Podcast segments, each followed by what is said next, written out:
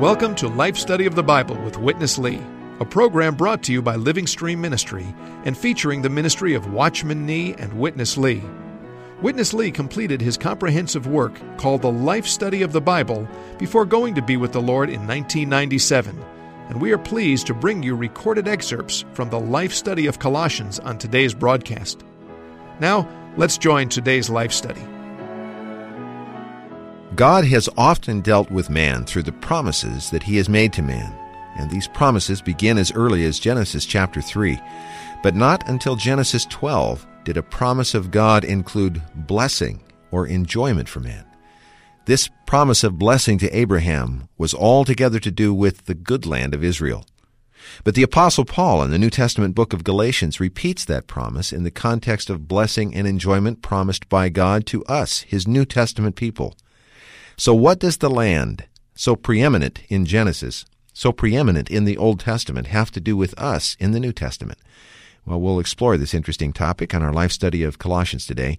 And Francis Ball has joined us once again. Francis, welcome back to the program. Thank you. I'm looking forward to this interesting portion. It, it's an interesting uh, subject matter, Francis, and it's another one that uh, I think has a lot of uh, light and uh, help for our listeners that uh, probably they may not have been aware of before. So uh, it's always a privilege to bring these kind of messages to uh, the listeners, isn't it? Yes, it really is. Okay, let's look at these verses in Genesis 12, where Abraham received, at that time, of course, he was called Abram, where he received this initial promise of blessing, uh, beginning at verse 1, and I'll read the first three verses. Now the Lord said to Abram, Go forth from your country, and from your relatives, and from your father's house, to the land which I will show you. And I will make you a great nation, and I will bless you, and make your name great. And so you shall be a blessing. And I will bless those who bless you, and the one who curses you I will curse. And in you all the families of the earth shall be blessed. Francis, without any question, this blessing to Abraham is tied inexorably, really, to the land. And the land referred to here plays an enormous role in the entire Old Testament, doesn't it? This land is really the subject of the whole Old Testament after Genesis 12. Yeah. It's really marvelous that uh, this land could be such a picture for us in the Old Testament, because in the Old Testament, everything that happened to the children of Israel for the time they were in that land was provided on that land. Mm-hmm. Their whole history is a history of being on the land. All their labor was there on the land, all the riches, their, their food, everything, even what they built, they got the materials from being on the land. This land is very, very significant and really the subject of the whole Old Testament.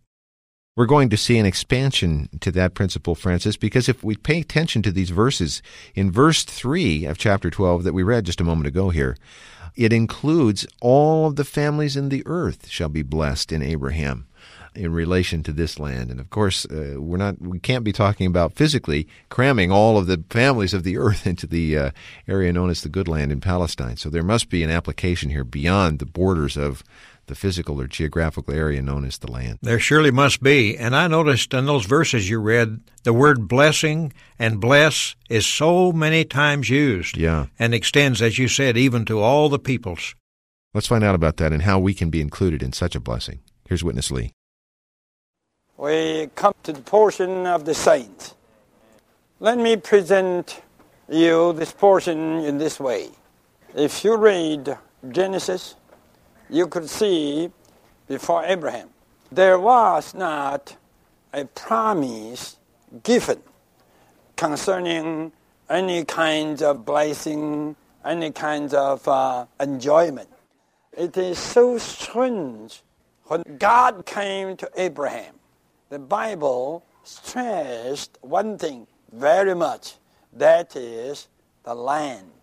This promise of the good land is very striking.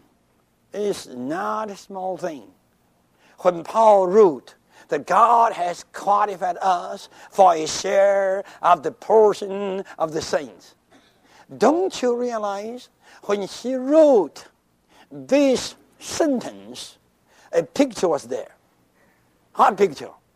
The allotment of the good land.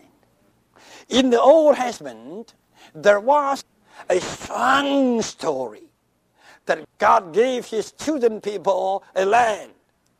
And that land was a lot. God gave his people a lot as their what? Enjoyment. Even the word enjoyment is not adequate. You look at the picture of the good land. My, the good land meant everything to the children of Israel. If you were one of the children of Israel, when you enter into the good land, you could realize the good land was everything to you. What do you need? You tell me. You need what? You tell me. You just say, you need milk? It is in the land. You need honey? It is in the land. You need some rocks for the building? It is in the land. You need some water? It is in the land. Springs, fountains, rivers, ponds, pools, creeks, all kinds. What you want? All the cattle were there. You want cereals, wheat, corn, all were there. The good land is everything. You have to pick up the concept that when the Apostle Paul wrote this epistle to tell the uh, to tell the misled Colossians that they shouldn't take in anything. They shouldn't take in anything other than Christ. Whatever is not Christ, that is something as a kind of authority of darkness. You shouldn't take that in. You should only remain in the good land. You shouldn't import any foreign things in this good land. You should take only things out of the good land. That is Christ. Christ is our portion. Francis, Witness Lee spent much time making a case here that the land, which, as you pointed out, was such an important part of the Old Testament, is equally an important aspect of the New Testament revelation. And he commented on this verse that we're at now in Colossians chapter 1 verse 12. And this verse says, "Giving thanks to the Father who has qualified you for a share of the allotted portion of the saints in the light." You mentioned earlier, Francis, that uh, the land really occupied the Old Testament. Uh, we heard him say it's a seed that was planted somewhat in Genesis and developed through the Old Testament. Actually, in the entire Bible. How does this verse in Colossians chapter 1 show the development of the seed related to the land? To say that the land was a seed, that means really that nearly everything in the book of Genesis is a seed, and it develops throughout the whole Bible. Right. And the land is that kind of seed.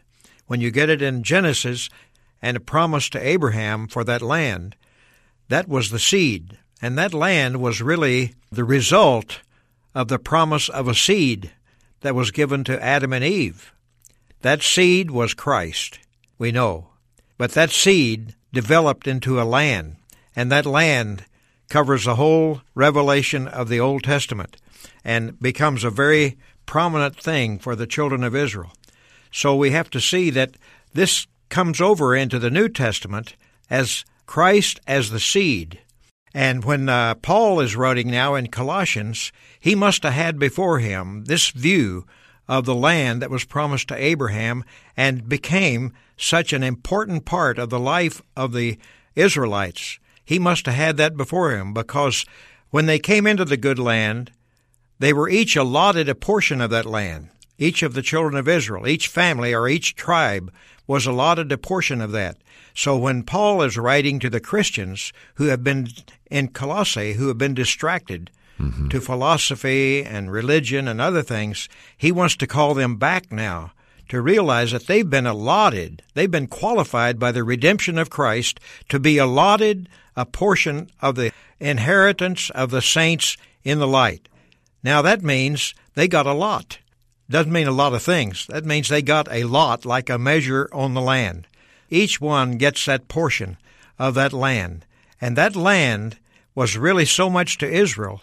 We'll see how Paul applies that allotment to us, the believers, how each one of us inherits a portion of that lot that's allotted to us as an inheritance with all the saints. Yeah, it was very good when he pointed out there at the end whatever the children of Israel needed, the land was there producing it, providing it, whether it was cattle or milk or honey or the grain and uh, all of the things. The land was the complete source of whatever they needed. And that's really the appropriate picture for us to see Christ, isn't it? He's everything we need. That's right. He must be our land, too. If we see him as the land, we'll realize everything is with him. Well, Francis, let's go back to Witness Lee. Let's see. Uh, I think he has more to say on this subject. The Apostle Paul, before writing in Galatians 3.14, you could see that the blessing here must refer to the good land. That the blessing of Abraham might come on the Gentiles through Jesus Christ, that we may receive the promise of what? Have you ever seen the land is actually the Spirit? Oh, the Spirit is good land. Who is the Spirit? I have to refer you to John 7, 39. It says what? The Spirit was not it. In John chapter 7, the Spirit was not yet. Why? Because Jesus Christ was not glorified. When Jesus Christ was glorified in his resurrection and ascension, the Spirit was there. So, what is this Spirit? This Spirit is no one but the all-inclusive Christ. The Spirit is the ultimate expression of the triune God. The Spirit. This is a very special term. It's very unique. The Spirit in the New Testament means the process God. Who is the process God? The Father at the source. Then the Son as the cause became incarnated to be a man. And he lived on this earth, and he went to the cross, and he was crucified there. You have to realize all the incarnation and all the crucifixion were steps of the process. How could you not say that this is a process? To be incarnated surely is a process. To be crucified, to be slaughtered there, surely this is a process and then enter into resurrection. Even resurrection is a process. After resurrection, 1 Corinthians 15.45, this is strong verse. The last Adam became a life-giving spirit. Firstly, the Word, which was God, became a flesh. And that flesh is the last Adam. And the last Adam became something else. That is the life-giving spirit. Could you see? God, through incarnation, through crucifixion, entered into resurrection. And here, he became the life-giving spirit. This is the spirit. The spirit is the ultimate consummation of the process God. This is no one but Christ. The Spirit is the Christ. Francis, is a big topic here. We saw first that Christ is depicted by the land. Now we have heard that the New Testament develops this thought even farther, to the extent that now it's the Spirit that is the reality of the land to us in an experiential way. This once again brings us to the matter of the process that was undertaken by the triune God. This process that included incarnation and human living, crucifixion, resurrection, all these things.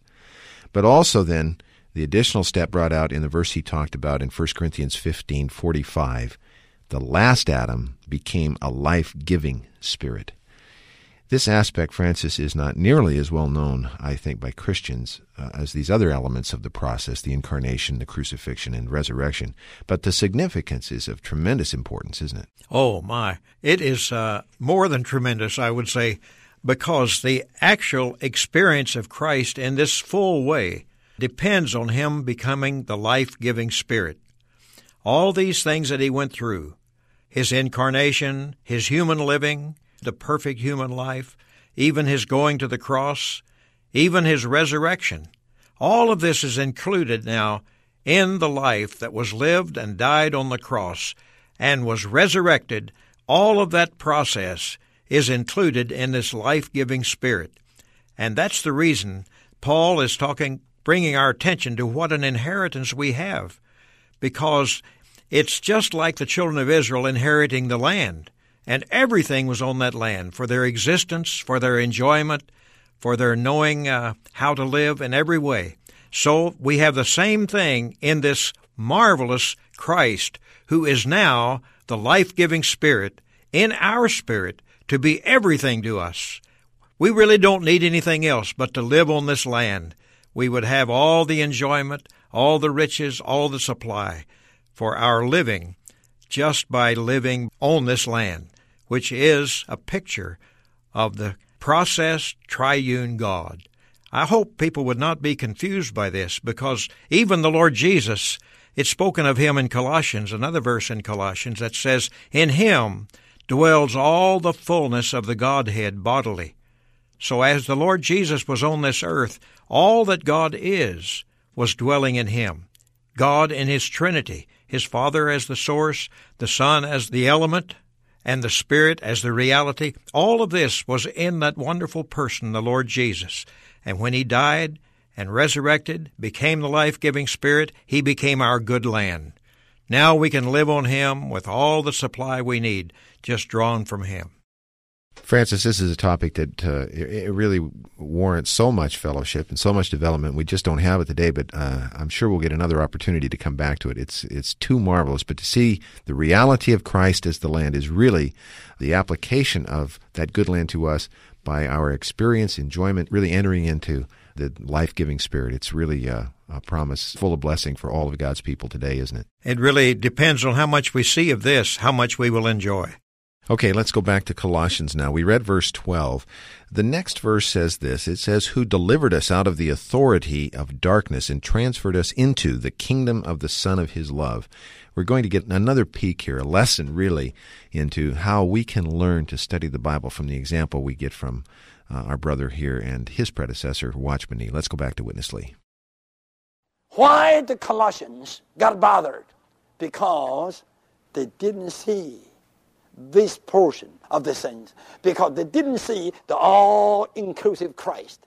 They didn't see the all-inclusive Spirit as the good land to them. So what? So they accepted the uh, Judaistic observances, the uh, Gentile ordinances, and this can philosophy, and that can philosophy, this can ism, and that can ism. They accepted so many things. Just like the children of Israel, when they got out of Egypt, when they were wandering in the wilderness, ah, they couldn't forget all the flavors, all the licks, all the onions, all the garlic, all these Egyptian flavors. They couldn't forget. They still long to have that.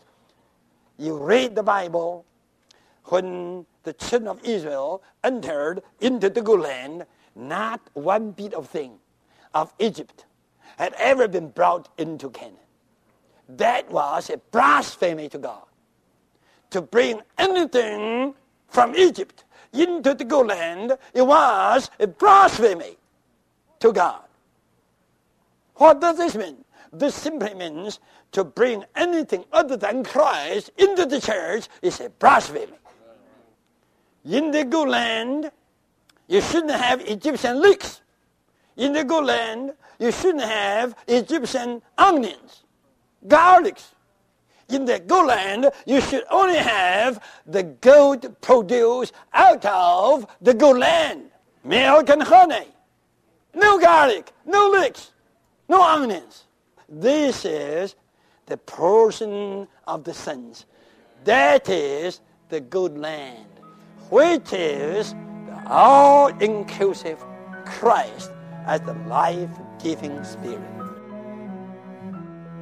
Well, Francis, as we promised, this was another marvelous example of the way Witness Lee and before him Watchman Nee studied and understood the Bible. Of course, we've just finished Leviticus, and we've seen that the Old Testament was a book of pictures and types. Now we're seeing that same principle in reverse here. He takes a New Testament verse, a well known verse, and uh, really out of that extracts how Paul was writing these things with the view back to the Old Testament type and picture. Run through this for us again, Francis, how Colossians chapter 1 verses 12 and 13 connect us to the Old Testament picture. Well, these verses in uh, Colossians are quite significant here. And I would like to say that before you get to Colossians, you have the book of Galatians. Right. And in that book, there is a verse that says that the blessing of Abraham, which was the land, Right. might come upon the Gentiles through Jesus Christ. So uh, this blessing must refer to the good land. So Colossians 1 12 says, Giving thanks to the Father who has qualified us. He qualified us by the redemption of Christ, Right. that we may share in the allotted portion of the saints in the light. And goes on to say, the one who did this, who qualified us, was God, but he did it on the basis of the redemption of Christ. Now it says, who delivered us out of the authority of darkness. And that's the authority that rules in this world, this present mm-hmm. world, typified in the view that Paul is taking back into the Old Testament by the children of Israel being in Egypt. They were under that authority of darkness in Egypt, but they were delivered out of that authority and transferred into the kingdom of the Son of His love. Now he's applying this really to today's Christians. The believers in this age today are really the fulfillment of all the type and all the shadow you see in that good land and how they were delivered out of that darkness and transferred into the kingdom of the Son of God's love. So we know now that uh, we are brought out of that darkness and that authority, and we're brought under a new freedom because we're in the kingdom of the Son of God's love. And that kingdom, according to Romans, is uh, righteousness, peace, and joy in the Holy Spirit. So we're brought into a marvelous kingdom. And that kingdom is just the land. That's the land. The all inclusive Spirit, who is Jesus Christ Himself as the Spirit in our spirit today, is where we live and how we live by the wonderful provision of this promised blessing. I so much enjoyed the uh, time we've spent in the Old Testament books of Exodus, Leviticus, and before that Genesis. Now I'm finding that same appreciation as we see this kind of approach to unveiling these treasures that are presented in the New Testament. This is one book, one vision, one revelation, start to finish. The land is a seed planted early on, and as you said in Genesis 12, developed all through the Bible, really depicting and bringing us into the reality of the enjoyment of Christ as everything to us.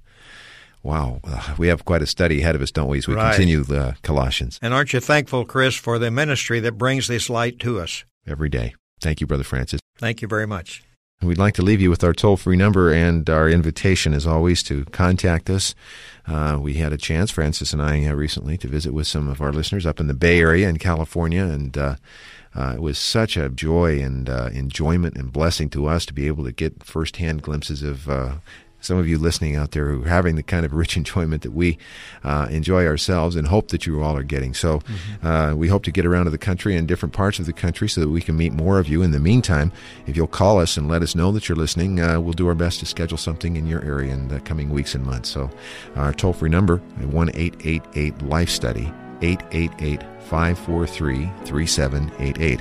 And the very reason we went up to that area is because many up there, many of you listening in that area, took the time to call and let us know that there was a, an interest. Our mailing address, Living Stream Ministry, Post Office Box 2121, Anaheim, California 92814, or send email to radio at lsm.org. And stay with us as we continue the life study of Colossians. For Francis Ball today, I'm Chris Wilde. Thank you so much for listening.